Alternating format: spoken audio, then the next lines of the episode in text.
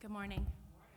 The scripture today is from First Corinthians chapter six, verses eleven, one through eleven, and it can be found on page six of your bulletin if you'd like to follow along. If any of you has a dispute with another, do you dare to take it before the ungodly for judgment instead of before the Lord's people? Or do you not know that the Lord's people will judge the world? And if you are to judge the world, are you not competent to judge trivial cases? Do you not know that we will judge angels? How much more the things of this life? Therefore, if you have disputes about such matters, do you ask for a ruling from those whose way of life is scorned in the church? I say this to shame you. Is it possible that there is nobody among you wise enough to judge a dispute between believers? But instead, one brother takes another to court, and this in front of unbelievers. The very fact that you have lawsuits among you means you have been completely defeated already. Why not rather be wronged? Why not rather be cheated? Instead, you yourselves cheat and do wrong, and you do this to your brothers and sisters. Or do you not know that wrongdoers will not inherit the kingdom of God? Do not be deceived. Neither the sexually immoral, nor idolaters, nor adulterers, nor men who have sex with men, nor thieves, nor greedy, nor drunkards, nor slanderers, nor swindlers will inherit the kingdom of God. And that is what some of you were. But you were washed, you were sanctified, you were justified in the name of the Lord Jesus Christ and by the Spirit of our God. The word of the Lord.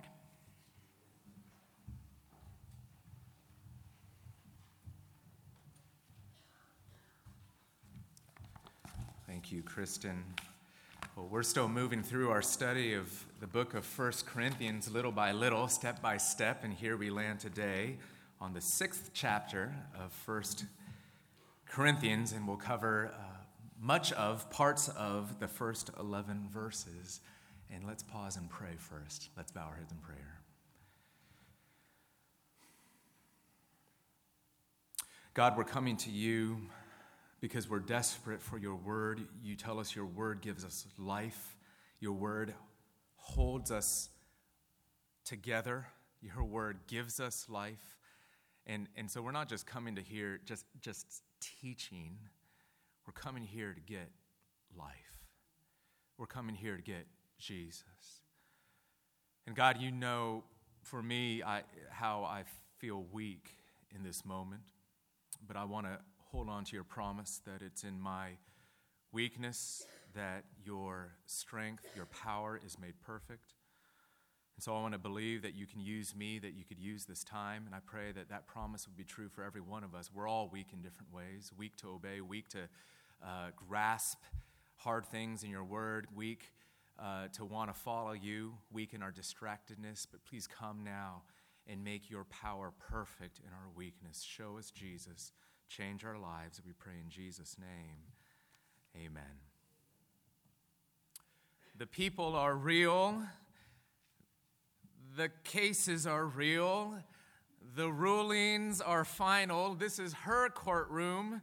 This is Judge Judy. Now, not many of you spoke up there and filled in that blank, but I'm going to assume more of you are big fans of Judge Judy than maybe you're willing to admit. You may know the show. It's a reality T V courtroom show uh, where real-life small claim disputes are brought before Judge Judy Scheindlin, who you know is known for her sharp wit and her even sharper tongue. Uh, she's got some sassy one-liners, man. Uh, for example, in one case involving a hairdresser and a customer dispute over payment, Jude, Judge Judy looks at the defendant and said, "You spent seventy-two dollars getting your hair done. You wasted your money." Right? That that's that's the judge talking to you, right? Now, I'm not saying Judge Judy is what the Apostle Paul had in mind when he wrote this section of his letter to the Corinthian church. But I will say that Paul is saying that the way that they were handling disputes in their community wasn't too much better than if they had been dragging each other to Judge Judy's courtroom. Not too much better. Well, why was that the case? Why would I say that? Let's take a look. What do we find in this passage? Three things. Number one, a warning about lawsuits. Secondly, number two, the will to be right. And thirdly, the wealth to be wrong. So number one, the first thing we see is a warning about lawsuits. The Corinthian Christians had gotten into the habit of suing each other, taking fellow Christian members to court. They had developed what the old reformer and theologian John Calvin described as an excessive fondness for litigation. That's why in verse one, Paul addresses the situations in which any of you has a dispute with one another. That word dispute has a legal sense, a legal dispute. And verse six points out how one brother takes another to court. And again in verse seven, you have lawsuits among you. And the Apostle Paul provides a basic response right away in the second half of verse one. If any of you has a dispute with one another, do you dare take it before the ungodly for judgment instead of before the Lord's people? In other words, should Christians take legal action against one another in civil court? Generally speaking, no. The matter, rather, should be handled personally. Either personally, each party working it out with one another, or within the church, even if that's with the assistance of someone with legal training and expertise. You know, just earlier this morning, I heard my wife say to my kids, that's not how you work out your problems. You need to talk it out and use your words. You know, that's pretty good advice for adults, too. And it's pretty close to what Paul is saying here. Christians should resolve conflicts and disputes among themselves rather than taking each other to court. But it's important to understand why. What are the reasons why? Our passage isn't long, but it's pretty dense, and so let me try to unpack some of this for you. Why should Christians refrain from suing each other? He gives us three reasons and some more, but first three. Reason number one, your family. You are family. Four times in this passage, Paul reminds the Corinthian Christians that they are spiritual siblings in Christ. For example, verse six, but instead one brother takes another brother to court. In verse eight, instead you yourselves cheat and do wrong, and you do this to your brothers and sisters. He's reminding them that the promise of the gospel is that when we come into relationship with God through Jesus, our sins are forgiven. We're brought into relationship not only with God, but with one another. We're brought into God's family. God is our Father, Jesus is our elder brother, and we now relate to one another as spiritual siblings. Recently, while watching the Olympics, you can tell I've been watching a lot of Olympics lately. Watching the Olympics with someone, we were uh, recalling together this story from years ago of a former Olympian who actually went out of her way to sue her parents. And the story made headline news because no matter the details of the case, whether that was a just suit or not, lawsuits among family members, and especially between a parent and a child, and she was still a teenager at this time, they're unusual. And they're definitely tragic.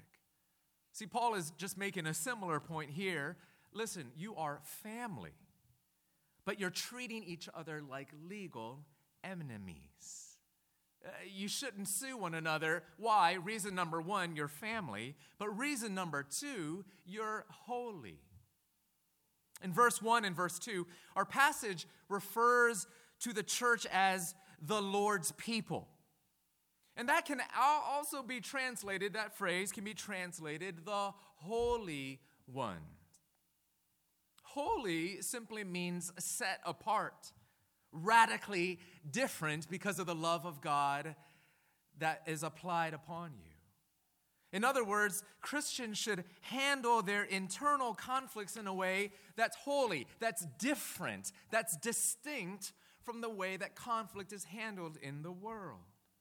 That's why several times a clear contrast is made in this passage between the tribunals that are being led by judges who are unbelievers. Like in verse six, but instead one brother takes another to court, and this in front of unbelievers. And the point here is not that judges who aren't Christians aren't trustworthy or are inferior judges or have inferior legal competence simply because of the difference that they have in faith.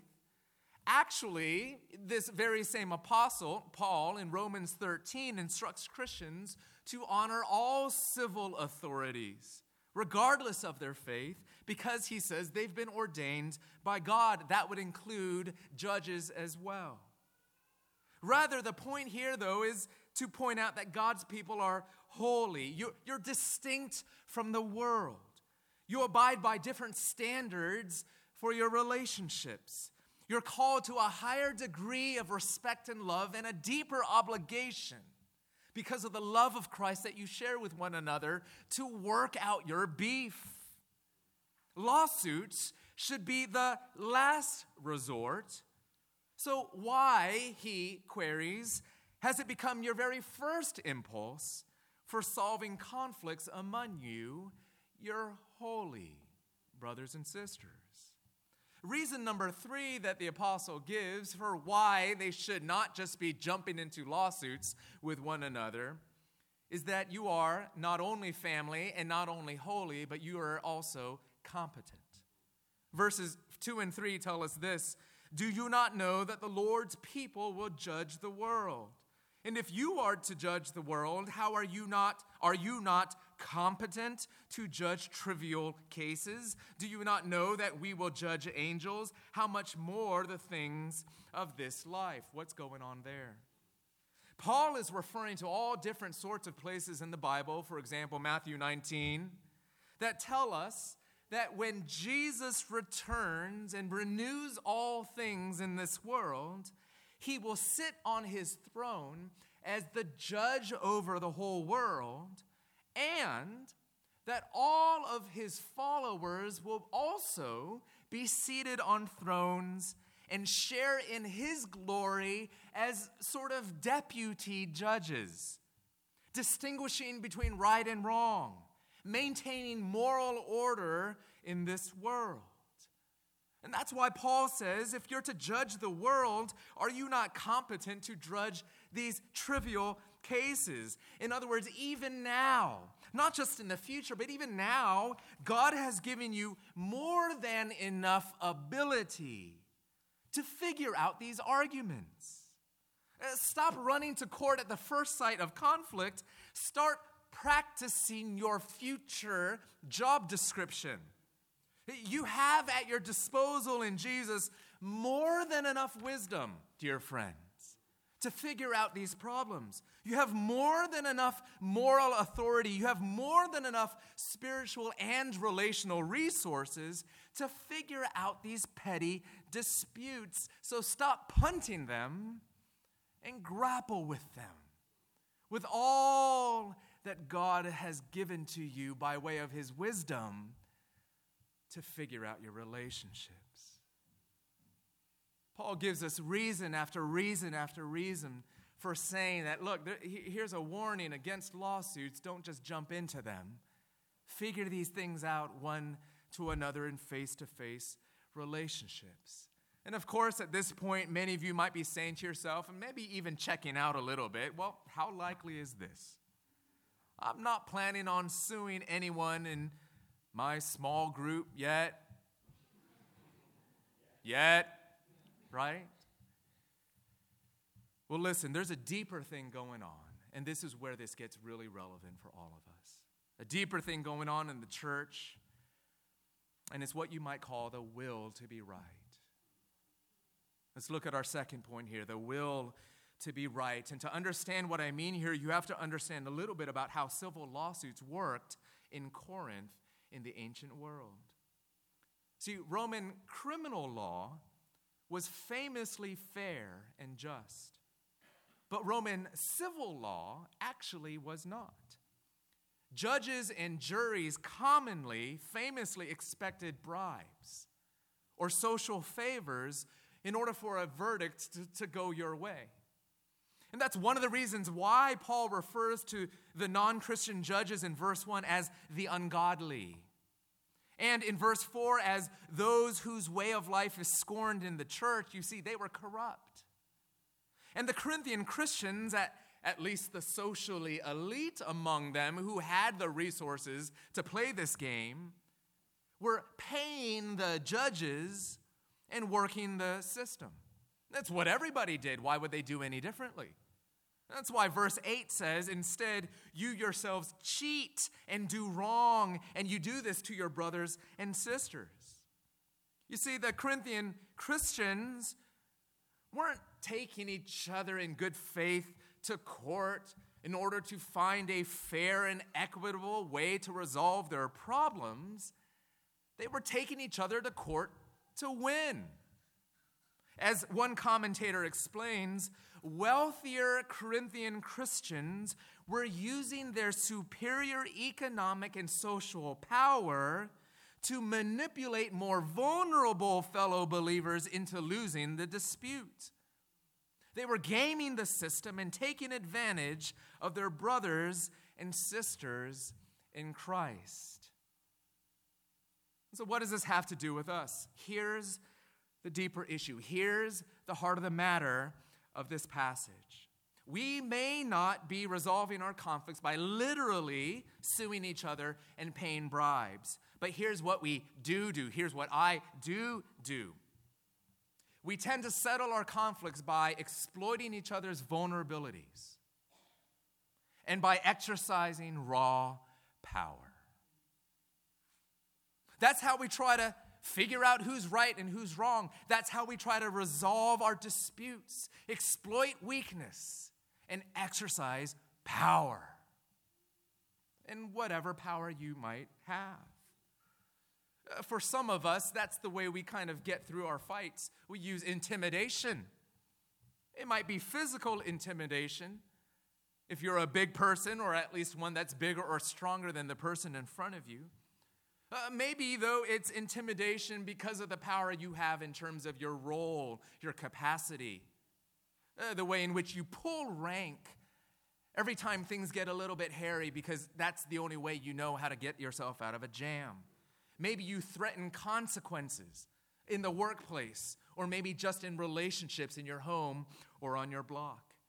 Some of us, we only know how to exercise power to get through our conflicts by raising volume, like literally. You get louder. That's the only way you know how to push through a fight. For others of you, it's wealth. For others, it's influence, social and otherwise. Maybe it's your knowledge and your expertise. You always try to run circles around people with the things that you know, whether if it's knowledge that you know in a certain field or if it's people that you know in the neighborhood.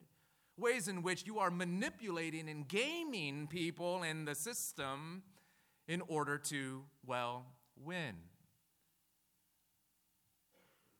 You know, I've never personally sued anyone in civil court, but I have on many occasions berated my wife with condemning words, uh, with finely crafted arguments, with presentations of evidence and witnesses, usually the kids,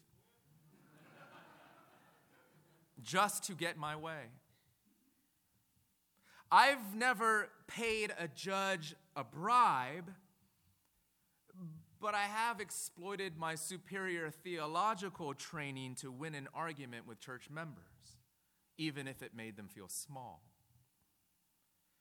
I've never used a lawsuit to take advantage of vulnerable members of the community, but I have yelled at my young kids in all of their vulnerability, not out of loving discipline for their wrongs, but just to get my way,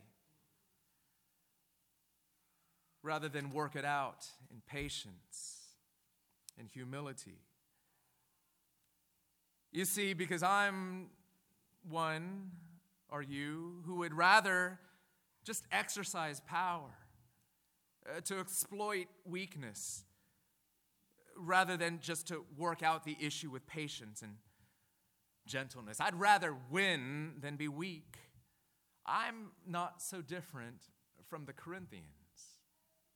Are you? Are you? Verse seven says, the very fact that you have lawsuits among you means you have been completely defeated already. So you, you can hear Paul putting his finger right on the very issue of their hearts. You're, you're completely defeated already, which is the last thing they want to hear, because all they want to do is win, which is precisely why they've lost. Not necessarily legally, but relationally, spiritually, in the eyes of God. Paul says this amazing, amazing word in verse seven. You heard it. Maybe you even turned your ear away from it. Why not rather be wronged? Why not rather be cheated? You see, the point of this passage isn't that Christians should never seek out legal assistance, nor does the Bible prohibit a Christian from asserting their legal rights in a civil setting. In fact, Paul himself in Acts chapters twenty-five and twenty-six exercised his right to a fair trial as a Roman citizen. Right? The Bible doesn't prohibit that. The point, rather, is this, is asserting your rights all you do in your relationships. Is fairness your only goal? Are you always trying to win by any means necessary? So many of us are, are so afraid of being wronged, so unwilling to lose, so protective of our own interests that we're trampling on the interests of your sister, your brother, so fearful of being cheated that you'd rather cheat, so fearful of being wronged that you really are fine with wronging other people in order to get your way. And here's the question that the apostle is putting before us. Are you ever willing to lose the argument in order to win the relationship? Are you ever willing to lose the conflict in order to win the grace of Christ in the community and in your relationships? Why not rather be wronged? Why not rather be cheated? But who wants to do that? And how are you going to do that? How can we do that? Well, let's close with this. Number three, the wealth to be wronged. How are you going to do it? You need wealth. You need emotional wealth. You need spiritual wealth. You need identity wealth. In order to allow yourselves to be wronged like that, you need to know, the apostle tells us, that you are an heir of the king, that you are a member of the kingdom of God. You might have noticed how Paul mentions this phrase, inheriting the kingdom of God, twice in verses nine and ten. He's drawing our attention to it. He says, listen, you're doing wrong. You're acting like a wrongdoer. But don't you know, he asks in verse nine, that wrongdoers will not inherit the kingdom of God. And so he lists off several categories of sexually immoral behavior. Now, this warrants much more explanation. And so we're going to study this in greater detail next week. Be sure not to miss it next week. But he also names idolaters and slanderers and the greedy. And then he says, that's what some of you were, verse eleven, but that's not what you are now. You were washed of your sin, forgiven.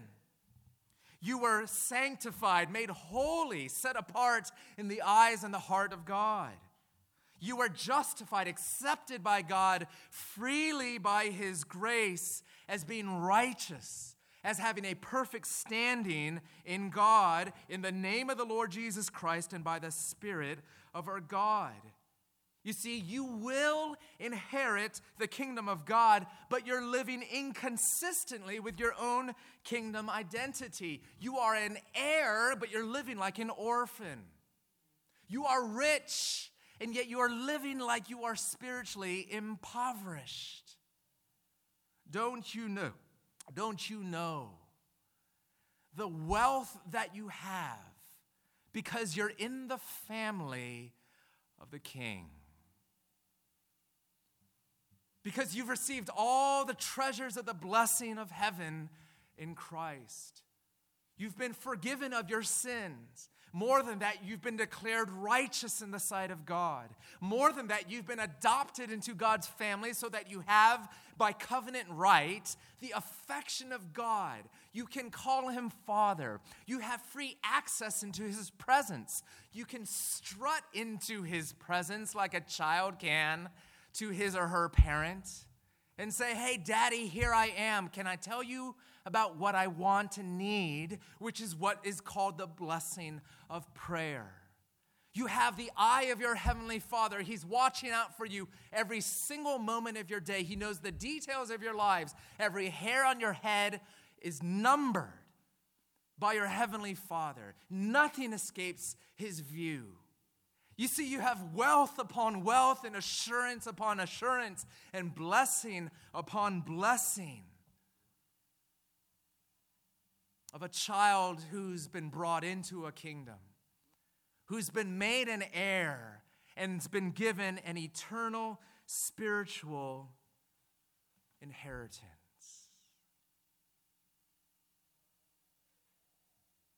And so you've got nothing to lose. In fact, you can, in this or that fight or conflict, you can actually dare to lose in order to love, because you're rich. You can actually be more willing to be wronged and take that risk and not just assert your rights, because you have kingdom wealth that's just overflowing in your soul. You have a full heart that sure, it hurts to be wronged, and sure, it hurts to be denied something that you feel like is actually owed to you. But you're not going to lose your brother or your sister over it. And in fact, you have the power to do that, to persevere in the face of risk, to persevere even in the face of pain, because you know you're a child, you're an heir, you have an inheritance that can never be taken away. And of course, this is the story of Jesus himself, your King. Why not rather be wronged? Why not rather be cheated? Well, Jesus answered both of those in the affirmative, didn't he? Choosing a life in which he was given nothing that he was owed, none of the praise, none of the glory. Jesus, who was wronged in every conceivable way, abandoned relationally by those whom he had committed himself to, his inner circle of disciples, wronged by the legal system, wronged by those who were committed religionists themselves, supposedly committed to the things of God, crucified instead by them, cheated by them, treated as a criminal. Jesus, who bore the penalty and wrath of God that every one of our sins deserved, disinherited by God himself, as it were, in order that we might have the rich inheritance of the kingdom of God. Jesus took that path of lowliness. Jesus took that path of losing in order to give you the victory. Uh, Jesus took that path of emotional poverty in order that you might his, have his wealth. Jesus is the one that gives you what you need in order to bear being wronged out of love, so that you don't need to exercise raw power like you normally might, or exploit weakness like you normally would, where you don't need to win the argument even at the cost of the relationship. But by newfound grace, with Christ's help, in community, you can begin to, little by little, dare to lose the argument in order to win the relationship. You have everything you need to work through these problems. You have everything you need to work out what he calls here these trivial problems, which I'm sure on some level wasn't trivial at all. Took hard work, takes hard work. But this is what Christ calls you to. This is what Christ equips you for.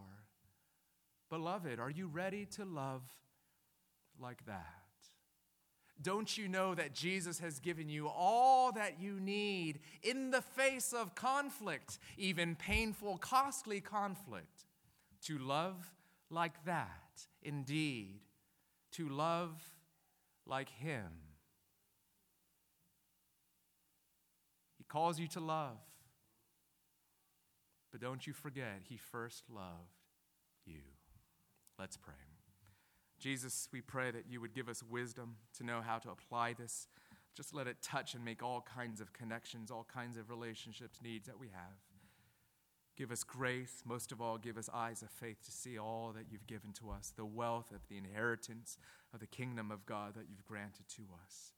Please help us now. Do this for your glory. In Christ's name we pray. Amen. Let's stand together and let's sing.